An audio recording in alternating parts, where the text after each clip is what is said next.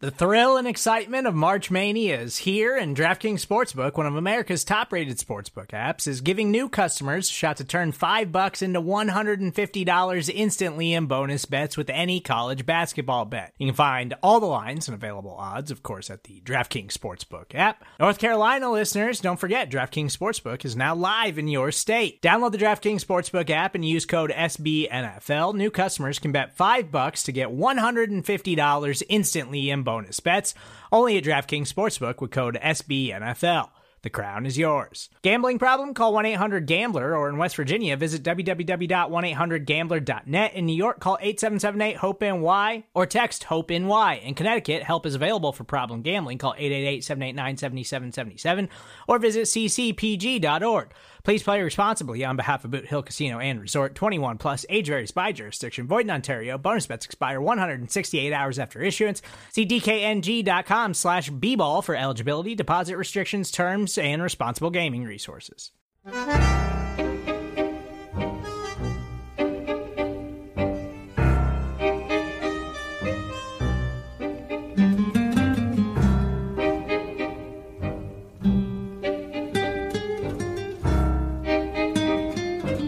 Welcome to Food for Thought. Your table is now ready. Your servers will be Nate Geary and Bruce Nolan. Our specials today are cold hard facts and fresh hot takes. Can I get you started with? I'm sorry, just one moment. Can I get a little energy in here?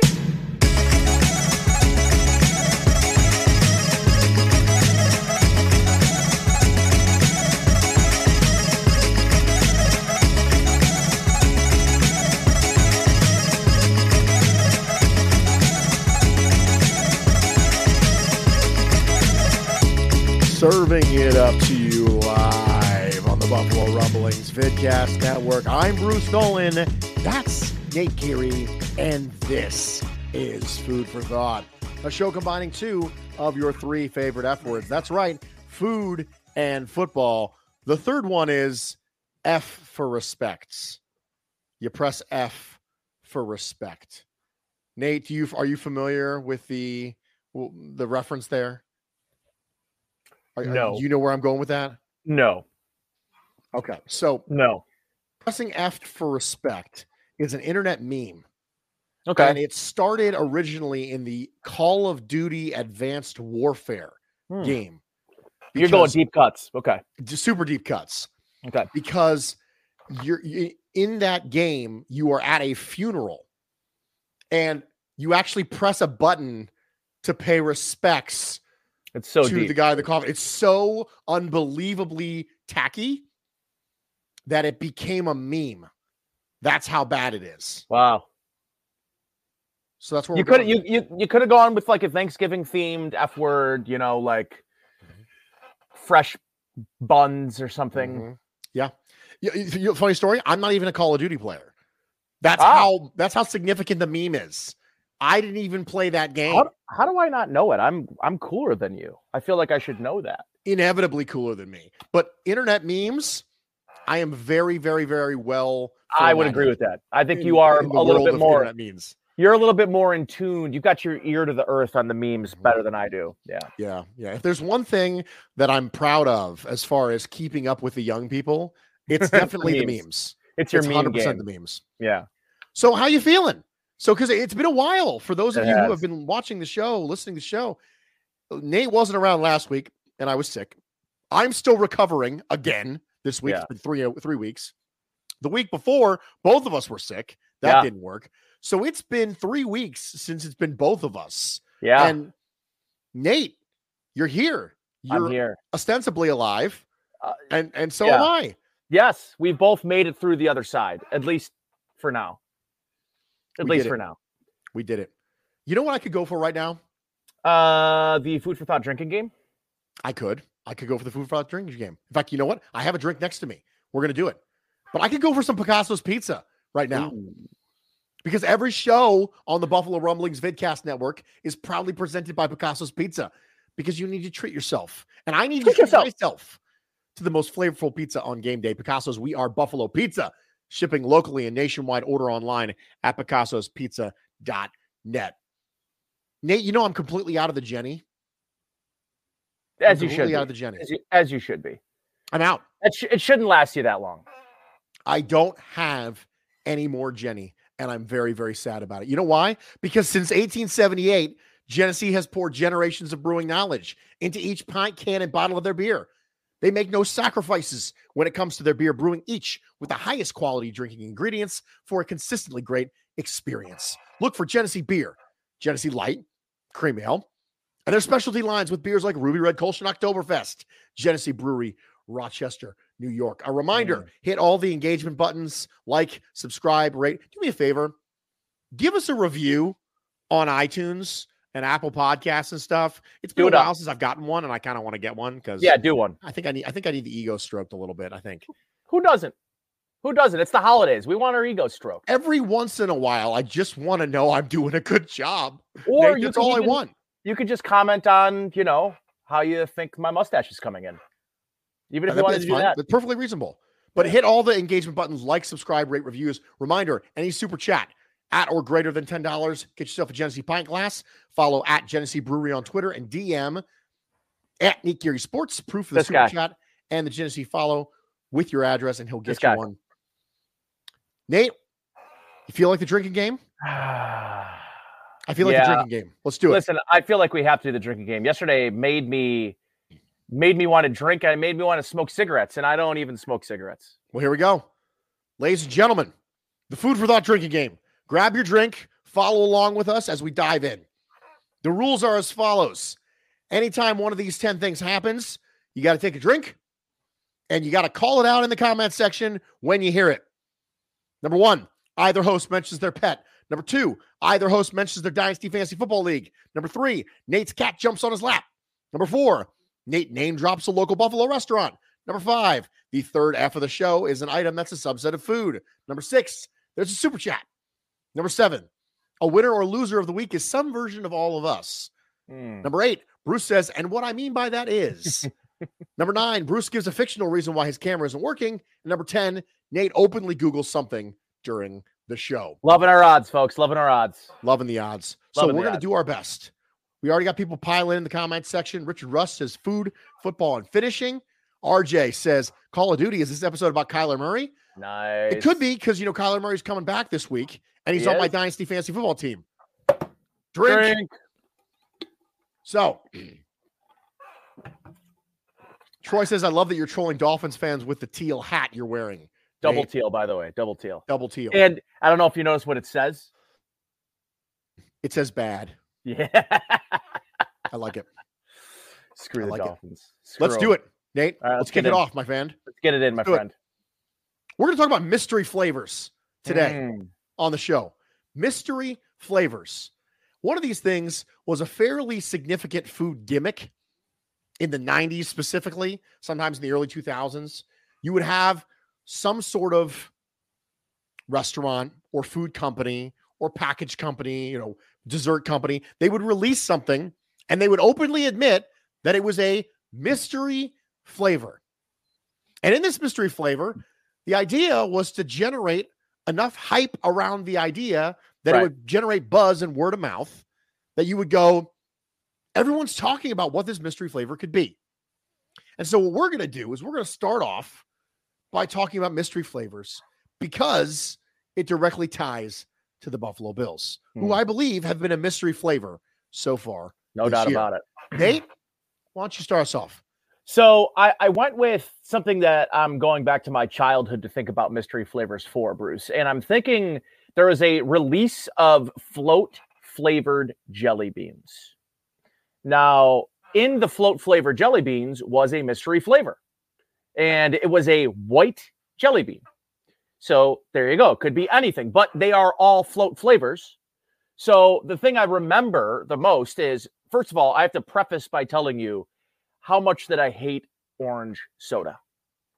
Hate it. I hate orange soda A more I very hate strong anything. thing. To, it's a strong feeling about Hate it. orange soda. Can I tell you that there is a soda, uh, a, a niche soda that I do actually very much like? I like grape soda a lot. I think grape soda is fantastic. Birch beer.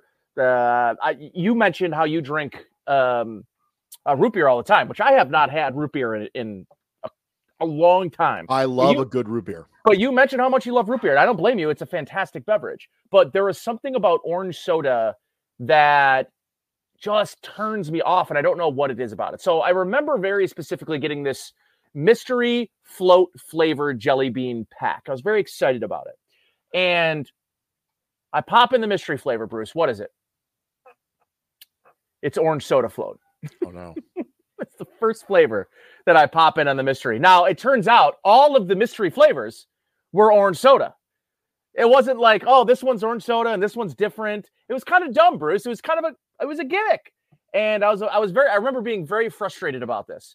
Um, so what the bills in this, how this ties in, right? Like I hate orange soda, but the thing about an actual orange soda float that can be saved, like if someone came up to me and said, Nate, although you don't like orange soda, we made you an orange creamsicle float, right? Like, fine, whatever. I would probably drink it.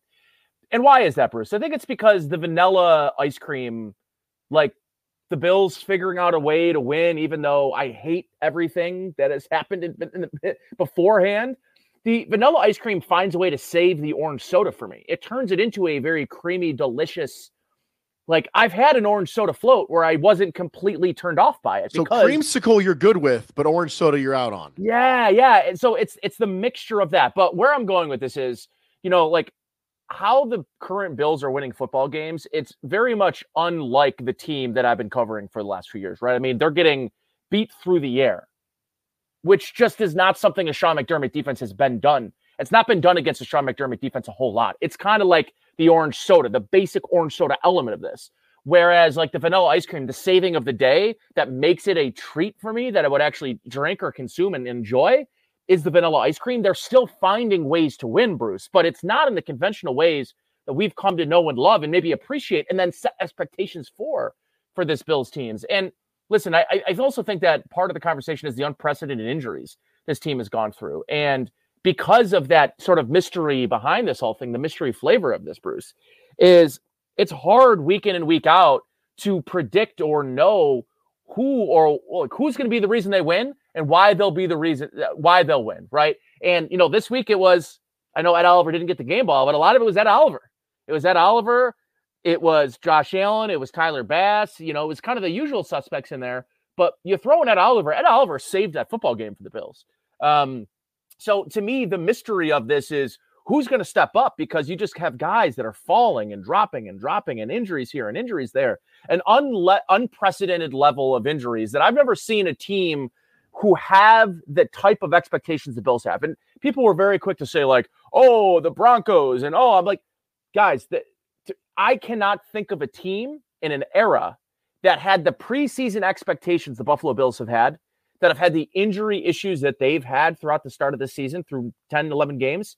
And they've still been able to overcome them to an eight and three record. And what it speaks to is, of course, the depth, Bruce this team has depth. And that's sort of what brings the mystery of this whole thing together. What ties it in? It's the depth, is you don't know which of those depth pieces in a week in and week out basis are going to step up, step in, and help this team win.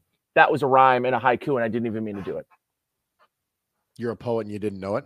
Didn't I was a poet and I didn't know it.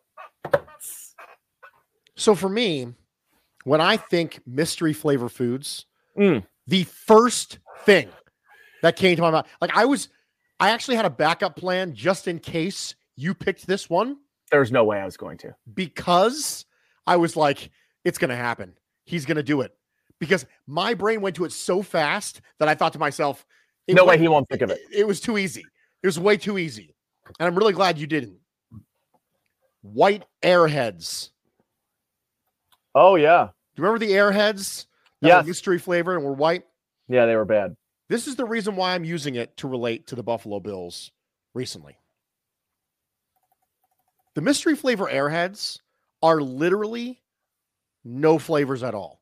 They're just a combination of everything left over from the factory that didn't get food coloring put in them. Correct. That's what they are. So sometimes they'll taste a little bit more cherry. Sometimes they'll taste a little bit more watermelon. They're just the leftover scraps Yeah, right. without food coloring. And so that's what makes it really a good metaphor for me for the Buffalo Bills and the mystery Mm. flavor. Because I don't know what I'm going to get every single week with the Buffalo Bills. Now, I do know the basic standard ingredients I know you're going to get some Josh Allen. I know you're going to get some Stefon Diggs. I know you're going to get some Ed Oliver, some Matt Milano. I know what you're going to get. But I don't know the rest of it. And I don't know in what order. I don't know if it's going to be stronger grape flavored. I don't know if this is going to be an Isaiah McKenzie game, which I mentioned on Twitter. Uh, once a year, we get an Isaiah McKenzie game, and it just absolutely sustains people who are Isaiah McKenzie stands for the for the next year. I was still hearing about the Patriots game this offseason when it came to Isaiah McKenzie. I'm going to be hearing about the Lions game with Isaiah McKenzie no six weeks from now. Well, if we just gave Isaiah McKenzie more touches, look what happens when we do.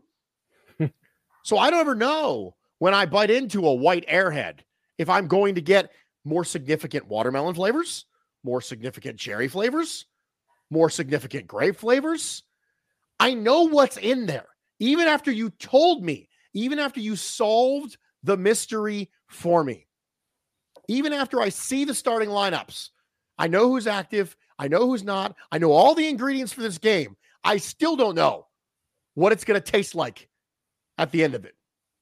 I know what all the ingredients are, but they vary so differently batch to batch, in this case, game to game, that it can taste very different one game to the next. Hmm.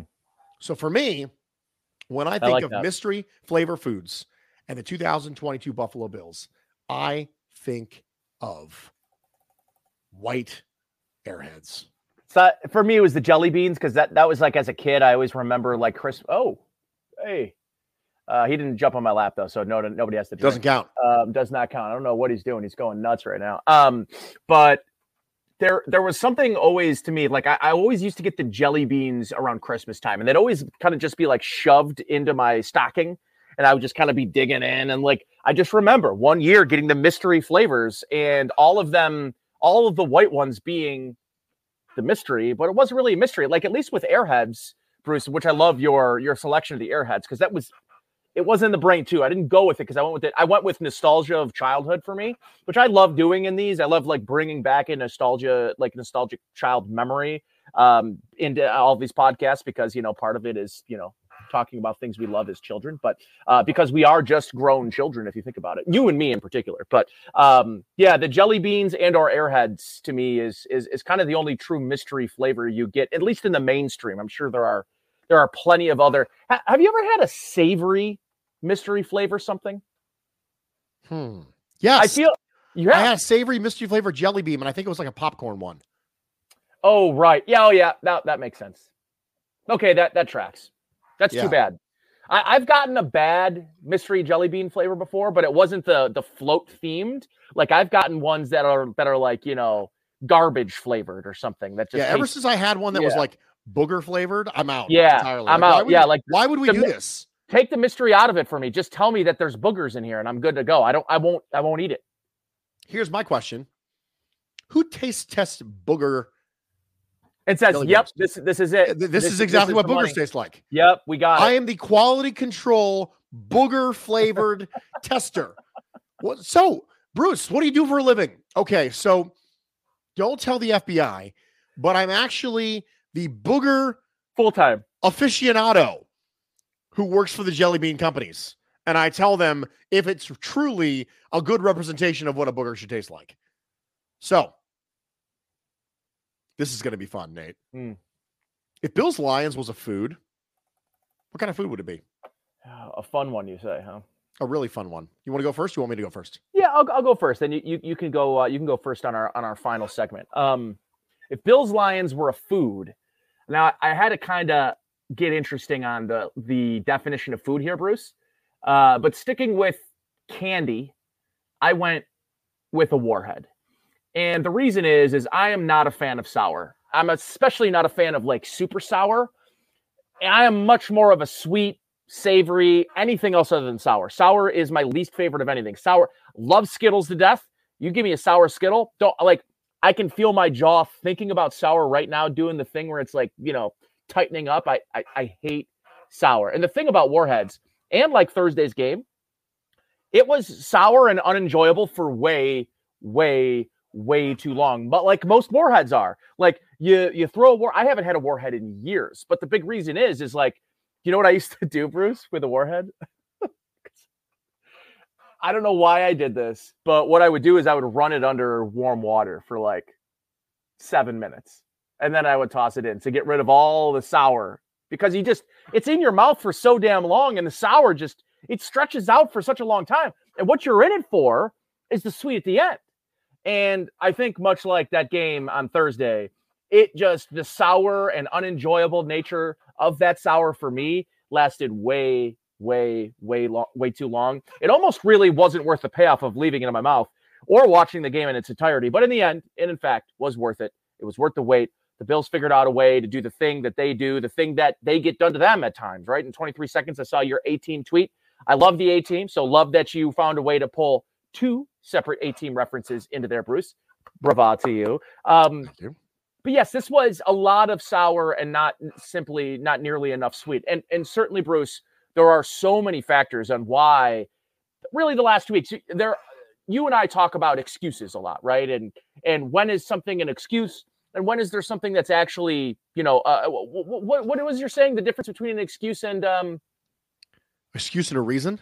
Excuse and a reason, yes. A contributing and factor. A contributing factor. That's exactly right. And I want to tell you that there are plenty of excuses the Bills could tell you, or that players or that media people could tell you as to why the last two games in particular, but you could go back to the Vikings game as well, the second half of that Vikings game, the second half of all of these games, really the third quarter. This was a team that led the league in third quarter point differential, and it has come crashing down to earth, Bruce. And there are a lot of excuses for this, right? I mean, two uh, two back to back games in the same city that is not in Buffalo, having to go to to Detroit, fly back home, and three days later fly back.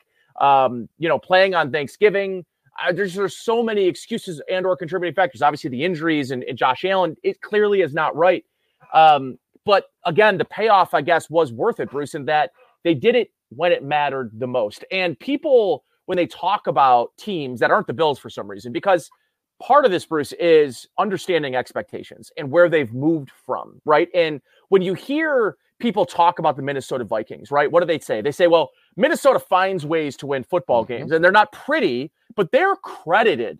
Well, when they get to the playoffs, they know how to win every type of game. They know how to win from behind. They can win from staying ahead. They can win the close game. They can win the blowout, right? Like they can win all of these games and they're credited in that conversation. Whereas the Bills, they blow teams out. Bruce, they're the first team, they're the first team I've ever seen that blows teams out that it's used as a negative against them. I literally I watched Sunday NFL Countdown last week because the Bills uh the Bills were playing and and I was home. I was not I was not working because I was sick, right? So it's the first time I got to watch a pregame national ESPN show and uh, you know uh, when there was a Bills game in a very long time.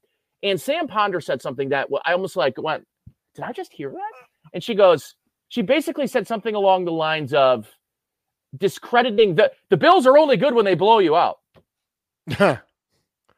yeah, yeah. Uh, but they can't win close games, and that's the narrative that exists with the Bills. I think, and no, and no one's really going to give the narrative of well, now the Bills can win close games, even though they did it five weeks ago in Kansas City against arguably the best team in football right now, and they did it again on Thursday night when or Thursday afternoon when they went down with 23 seconds left and three timeouts, lined themselves up for a game-winning field goal and did it in regulation. It's just it's it's so interesting to me, Bruce, to to see how people will credit certain teams for the way they win, but dis- discredit other teams by the way they win based on where their expectations are. And I think partially people talk about the Vikings in this way, Bruce, is because the Vikings weren't really expected to be an eight and two, nine and two football team like they are right now. The Bills were. The Bills were, you, you know, consensus Super Bowl favorites in the preseason. So there is a separate sort of level. There's a separate sort of expectation. There's an expectation that I have of this offense in particular.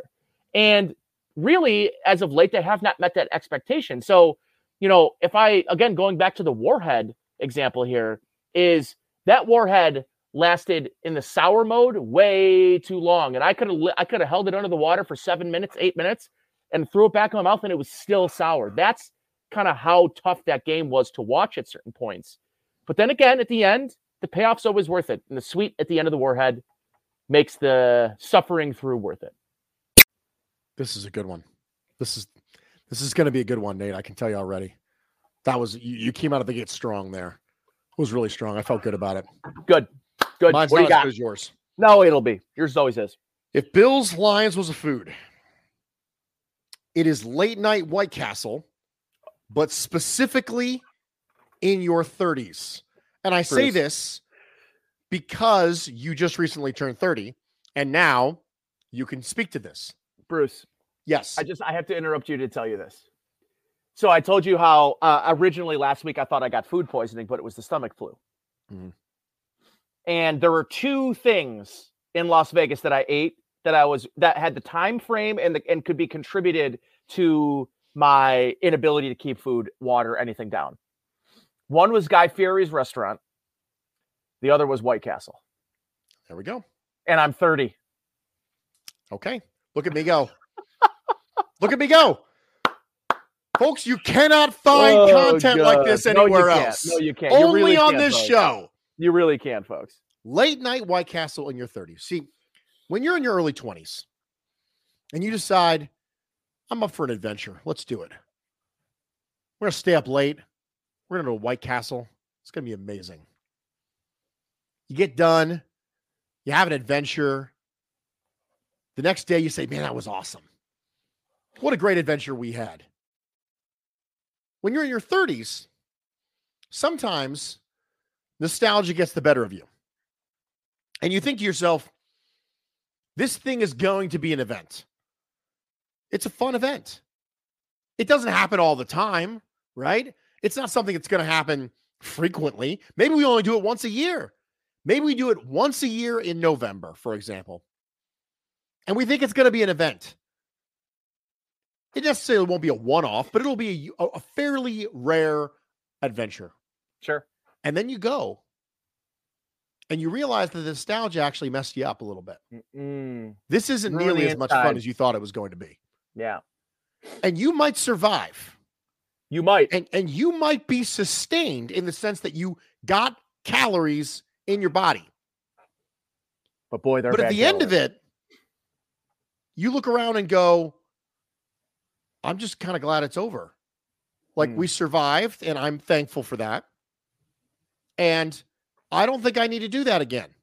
But here's the caveat about a year from now, you're going to think to yourself, you know what I haven't done in a long time? White Castle. and you're going to do it again. no doubt. That's what Bills Lions is for me. Hmm. Bills Lions, you go in, you think, hey, it's a Thanksgiving game. It's going to be an event. It's going to be fun. And before too long, it's tearing you up inside. That's your right. stomach is in knots. There's other things happening to your stomach area. Your intestinal fortitude is being challenged by both the White Castle and the Bills Lions game. And so, in that way, Bills Lions is like White Castle, but specifically a late night White Castle run or adventure when you are past the age of 30. Mm. So, That is a good, that is a good one, my friend. I it's absolutely perfect. Absolutely perfect for your particular situation. Yes, indeed. Nate, Yes, indeed. the success of number one wide receivers against the Bills made me feel like I, I, mm. I did this because of your tweet, by the way. I was listening to the post game show with you. I don't usually do that, but I was driving back from a location where I had watched the game. And I turned to my wife and I said, let's listen to Nate Ooh, on good call this week. WGR. Did, did, did you listen right from the beginning? I got the caller right when I turned it on. I got the caller who said that Josh Allen should have waited on the RPO. Ah, okay, And perfect. you tried to explain to him, Yeah. that you can't wait on an RPO, and he said, "Well, I agree to disagree." agree to disagree. I, felt like we were an anchor-man, Yes, You know, yes. Here is all the evidence. doesn't it mean Here is Saint Diego? right. Saint Diego. Well, Agree to disagree. No, that's that's yeah. that's what it means. yeah. No, that's what it means. that's what it means. So, this was inspired by your tweet and then your take on the on the show about the success that number one wide receivers have had against the Bills recently. Yeah.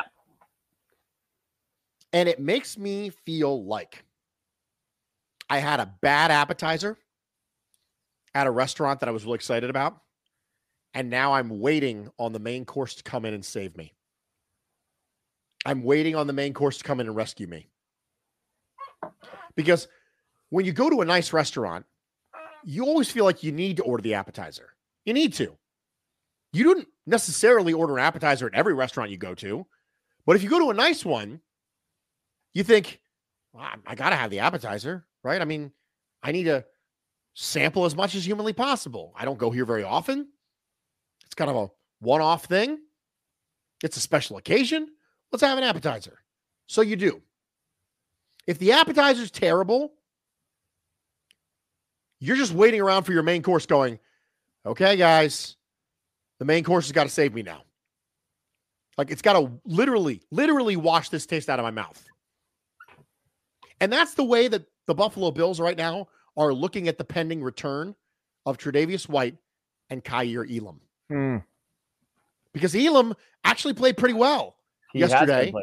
but he played sparingly because he's coming off the lower leg injury. Tre'Davious White was openly on a pitch count. They just flat out said it's a pitch count, which is perfectly fine. Yep. Ease him back in, especially on that turf. Leslie Frazier said today he's ready for more. We're going to give him more. We've been having a bad appetizer the last couple games. Nate, Amari Cooper, Amon-Ra Yeah. St. Brown, Justin Jefferson. I don't like this taste in my mouth. And I'm waiting for Tre'Davious White and Kaiir Elam to come save me. I'm waiting for the main dish. I'm waiting for the entree, the big kahuna, the thing that the entire meal is built around to come save me. In the same sense, I'm I'm at a nice restaurant. Bills have a ostensibly a good defense, but I need the main course to wash the taste of this hmm. bad appetizer out of my mouth. It has been a bad app, hasn't it? You know, Bruce, too. I, I'm- starting to. Once Tre White's back and, and playing full and isn't on a pitch count anymore, I, I'm interested to see what and if there is still remaining a pitch count or not a pitch count. I'm sorry, a rotation. Because for the better part of the last three years, it was Levi Wallace and Tre'Davious White, unless injury. There was no rotation, and it's almost Bruce. It almost you know reminds me a little bit of. It reminds me of how the Patriots have handled their running backs. How they never seem to let a guy get into a groove, find his, you know, kind of find his spot and and and find consistency and find success. And my hope is that when everyone's healthy, I don't want a rotation, Bruce. I don't. Um, I get why they've had to have one, but I don't need one anymore. I think to your point, I think Kaiir Elam has shown that he can be the guy for me, number two. And if not, I think Christian Benford's right there behind him. And yeah, I know he's out for a couple weeks now with an oblique injury. Have we have we turned the page on Dane Jackson? I Tony Romo kept calling him a budding superstar, and I just I couldn't tell you what he, I what was he'd I was watching. struggling with that yesterday. I Could not tell you what he was watching. was completely okay turning the page on Dane Jackson the second they drafted Kaiir Elam. And that's this is not to say that I think it's all Dane's fault. I I, I mentioned in a tweet today, and uh, it, it you know what? Let me let me tell you why because I don't want to ruin my you know the success of number one wide receivers against the Bills defense making me feel like uh, because the answer is in this. So the success of number one uh, wide receivers against the Bills defense, Bruce, makes me feel like when you find out a chain restaurant makes your favorite dish better than your wife and or girlfriend. There's a Oh. subtle line and balance you have to keep here, Bruce. The last thing you want to do, and I almost sometimes won't even order something that I know my significant other makes and, and enjoys making for me because I don't it's almost like you're you're cheating like you're like you're crossing the line of trying someone else's version of this when it means a lot to them that they make it for you right um there's a deeper there's something deeper here though right? Like the, like the, the the the secret the chain restaurant is using that your wife or girlfriend isn't right?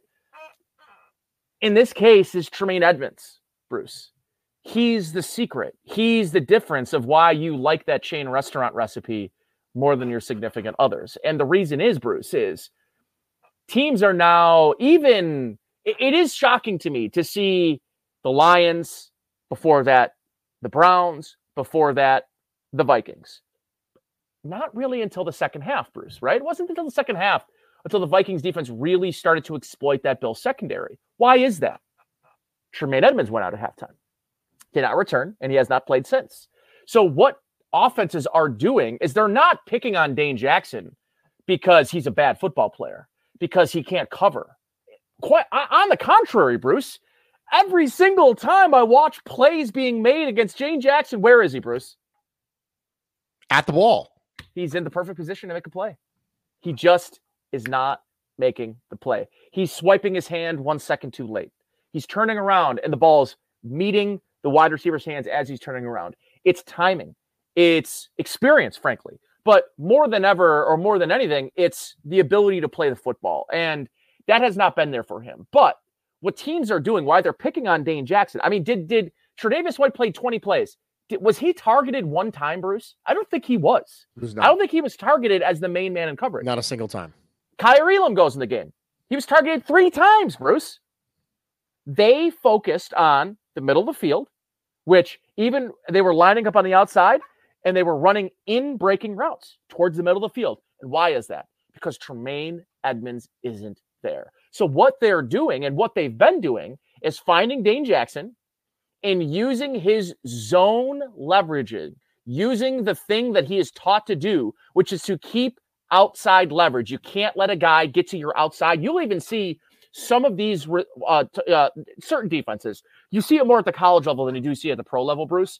You will see corners in their pre-snap stances invite that receiver inside because that's where they know they have help, right? Zone coverage. What do you want to do as as a as a defensive player, as a safety in run defense, in your run fits? What do you want to do when a, when a pitch goes outside, Bruce? The first thing you want to do is that outside defender, is that edge defender. You want to funnel everything back, back inside, inside where there is help there.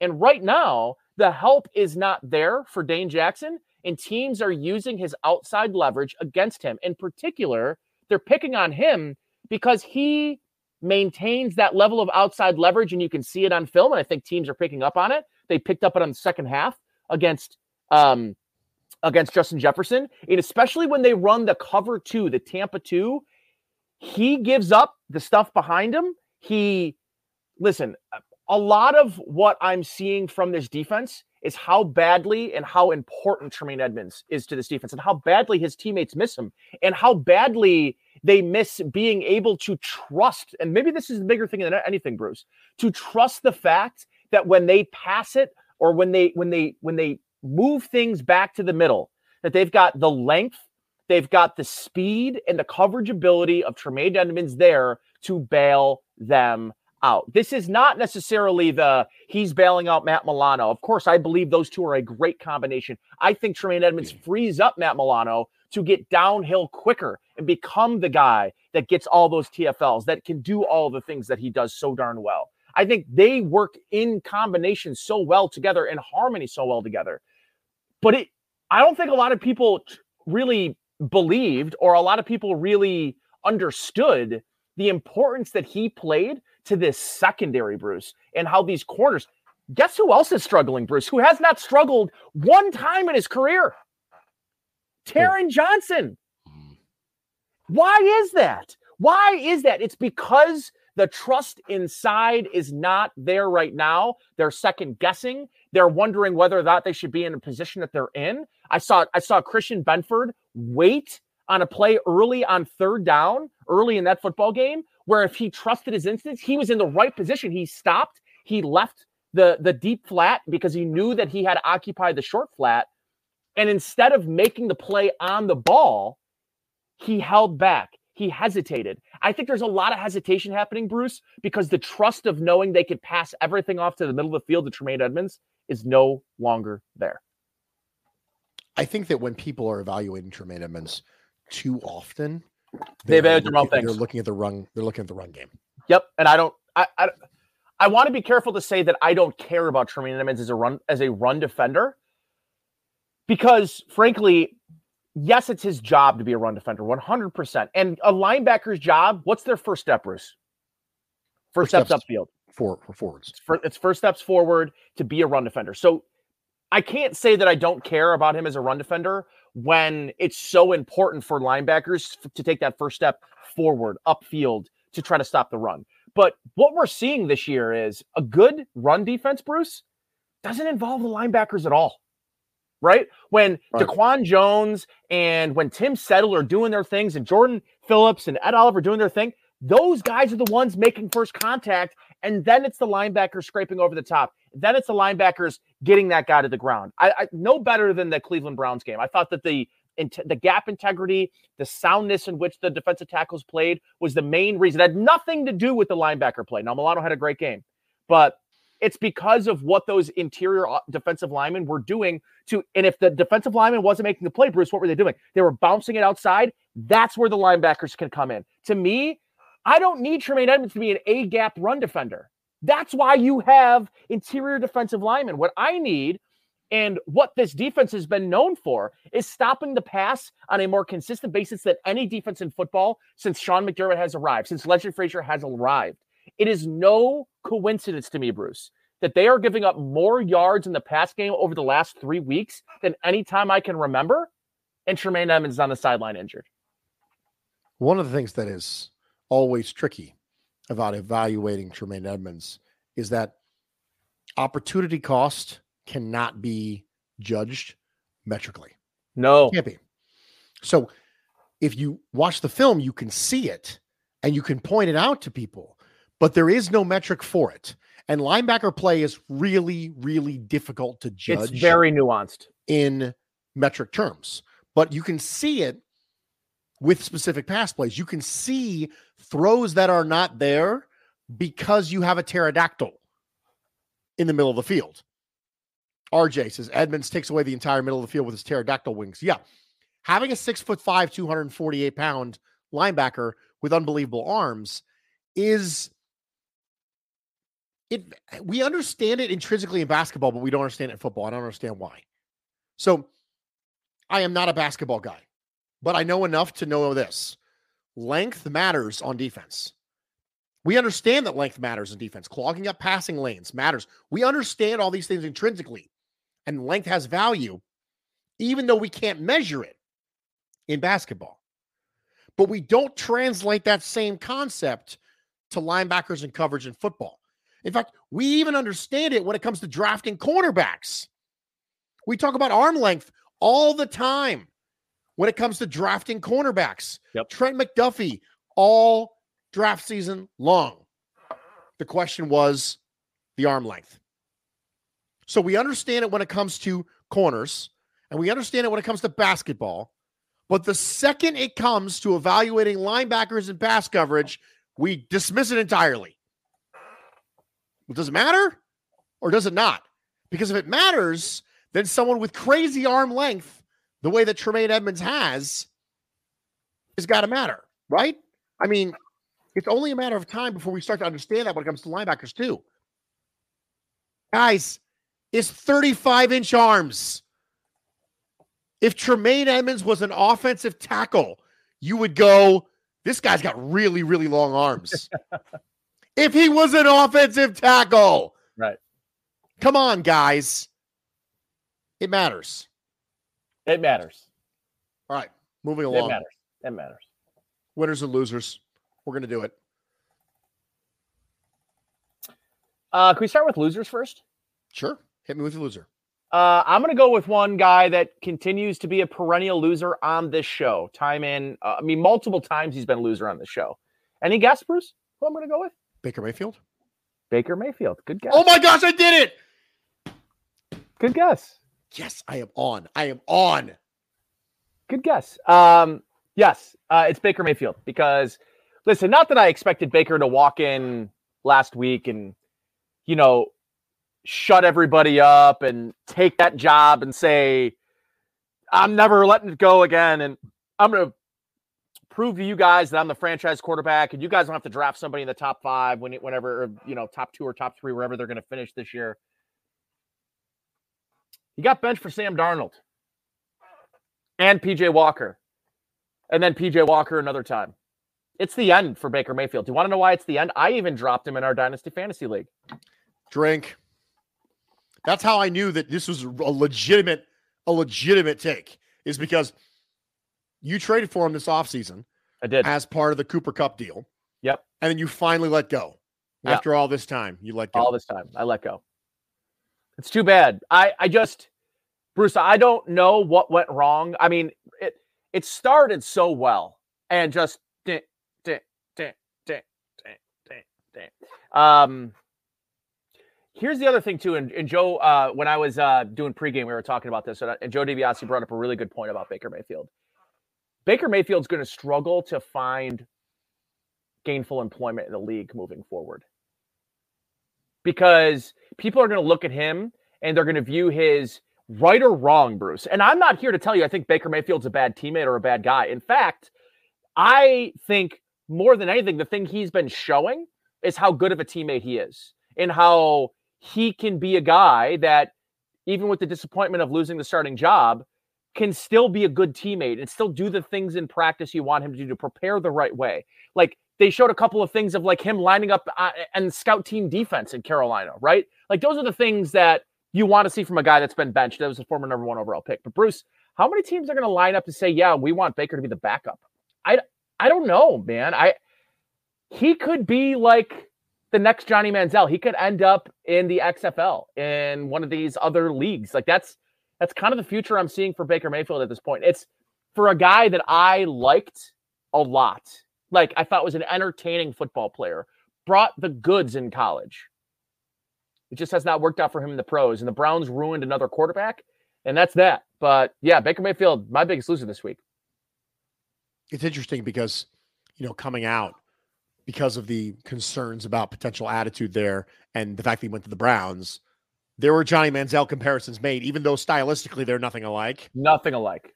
But because they were both drafted by the Browns and because of the concerns about potential attitude, there was comparisons there. By the way, I want to I want to mention this from Buff Hub, uh, mentioning Baker Mayfield would do well in Buffalo as a backup. Yeah, it's going to be tough because Sam Darnold's going to be the backup here next year. I think you're right. I think you're absolutely right.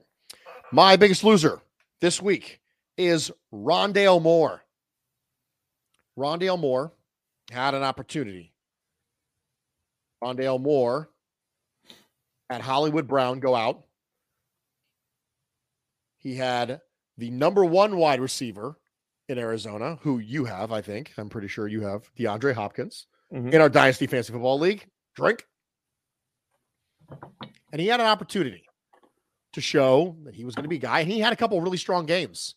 And then he got hurt again. Again. And one of the biggest questions that people have when you are five foot seven and 175 pounds is can you hold up to a full dime load? and Rondale Moore had a shot, and it was looking promising, and then he got hurt again. Again. And now Hollywood Brown's coming back. And Rondale Moore goes from this offseason, maybe I can be like a dude. Yeah. To now I'm the third wide receiver. And oh, by the way, Greg Dortch looks really good for the Cardinals. Does Rondale Moore turn into Isaiah McKenzie? Wow. Maybe. Because if you didn't like Rondale Moore coming out, that was what you were concerned about. Was that he was Isaiah McKenzie. He was a gadget player, wasn't big enough to hold up. And after the first year, and Rondale Moore's hilariously low aDOT. His average distance of target the first year was negative. Literally, was negative for Rondale Moore. He was strictly a behind the line scrimmage gadget player. And they thought, no, no, no, this is going to be the year. He's going to have the Hollywood Brown vertical slot role, right? Because Hollywood Brown is going to be on the outside, and Christian Kirk vacated the role. And so Rondale Moore is going to be Christian Kirk. It's going to be great. Now he's staring down the barrel of potentially being the fourth wide receiver for the Arizona Cardinals when he comes back from his injury.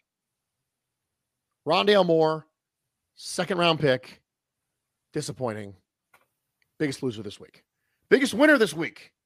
Who you got? it's Kirk Cousins. Hmm. Kirk Cousins just came off a terrible game against the Cowboys defense. Horrible. He got beaten the crap. Up. Yes, he did. And the New England Patriots had a really good defense. And he came in and lit him up like a Christmas tree. 382 touchdowns. Big win. Thank you, by the way, Kirk, for beating the AFC East divisional foe. I appreciate that. Kirk Thuggins doing his thing. But having a bounce back like that was important for Kirk Cousins, I think, this year. Hmm. It was really important because I think that the second he had a bad game against the Cowboys, the first thought was, here we go again. It's the same old Kirk. It's the same old Kirk. He's going to be just fine. And the second everything gets a little bright for him, he's going to collapse. But then But that on Thanksgiving night, in prime time. in prime time, with the whole world watching, he beat a really good defense. I mean, there were some discussions about this being one of Belichick's best defenses. And Kirk Co- Cousins, Justin Jefferson, TJ Hockenson did their thing. And Cousins, I think, when I was doing the research for the Bills Vikings game, and then I did the research for Bills Lions, I said, Kirk Cousins is just super Goff, right? Jared Goff at this point is just diet Kirk Cousins. That's what he is. Yeah. And you know what? If you get a good stretch of play from Kirk Cousins, you could do all right. You could do all right. You and I talked about Uh-huh. Kirk Cousins this offseason, Uh-huh. and I defended him. And you know what? He's played all right this year. He's not been he's not been the best, but at time like last week, uh, yesterday, he really played very well. Yeah.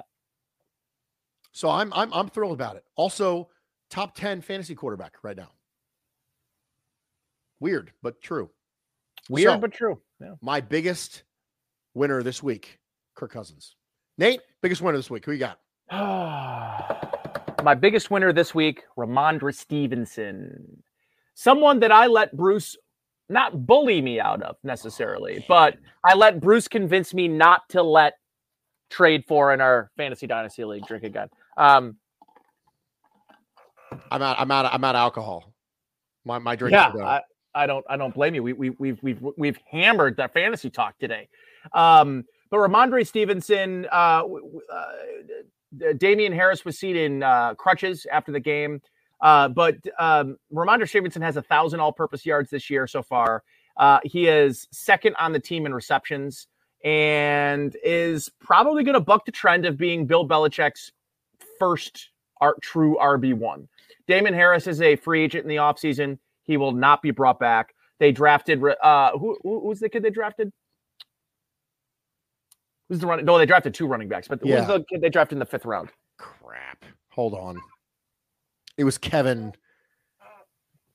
Kevin something. Hold on. Give me a second. The freak is his name? Hey, we're, we're, hey, we're gonna we're gonna Google this. Google, let's go. Google it. Drink. Evan Harris in round six, Come on. and Pierre Strong in round four. Pierre Strong. Pierre Strong, yes. Um, so yes, Rhamondre Stevenson to me is the biggest winner because a apparently, I don't know if you like how much of the broadcast you were watching yesterday, Bruce, but they were talking about how I think it was uh Jason Garrett, who by the way, what are we doing, NBC? What are we doing with Jason Garrett? Like why why you first and foremost, they've ruined my Notre Dame football Saturdays by putting Jason Garrett on, on the Notre Dame football broadcast with, by the way, Jac Collinsworth as the play by play. Just end me. I, I mean, end me, NBC. Why have we?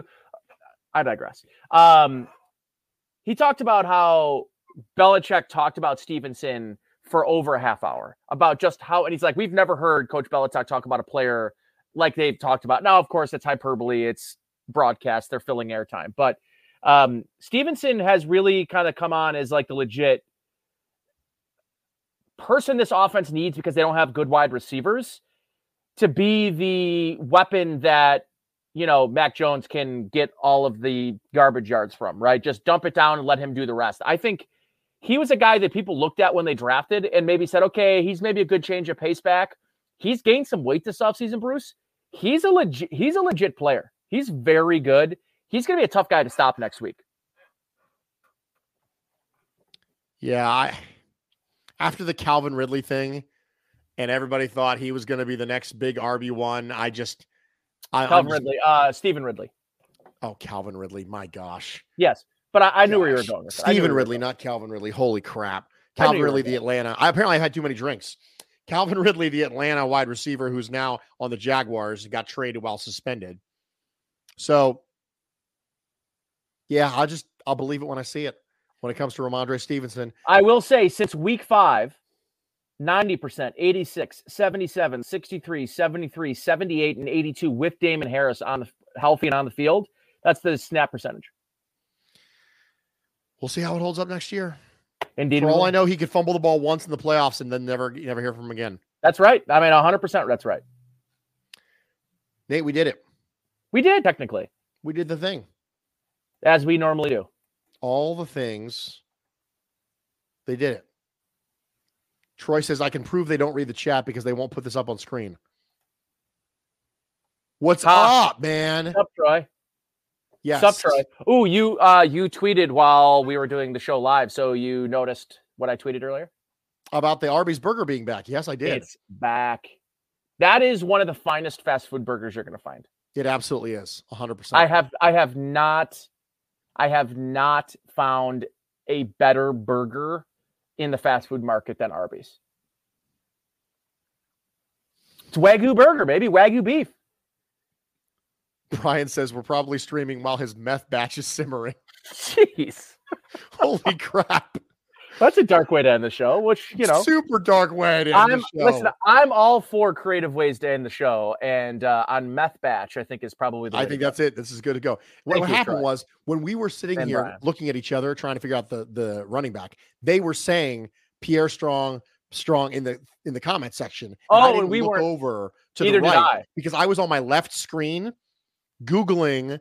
Same. I was on my right. I was on my left screen. I was in the opposite screen, googling the Patriots draft picks for 2022. So I didn't have my, I was literally pivoted away from the screen That's when that happened. So I didn't see that they said Pierre Strong in the comment section because, Sorry, mind guys. you, the comment section, man, they're they're plenty smart. They could have helped me out, but I just don't want to rely on them. I don't want to use them as a crutch. I don't want to use them the way Damien Harris used the crutches because I bring it all full circle like that.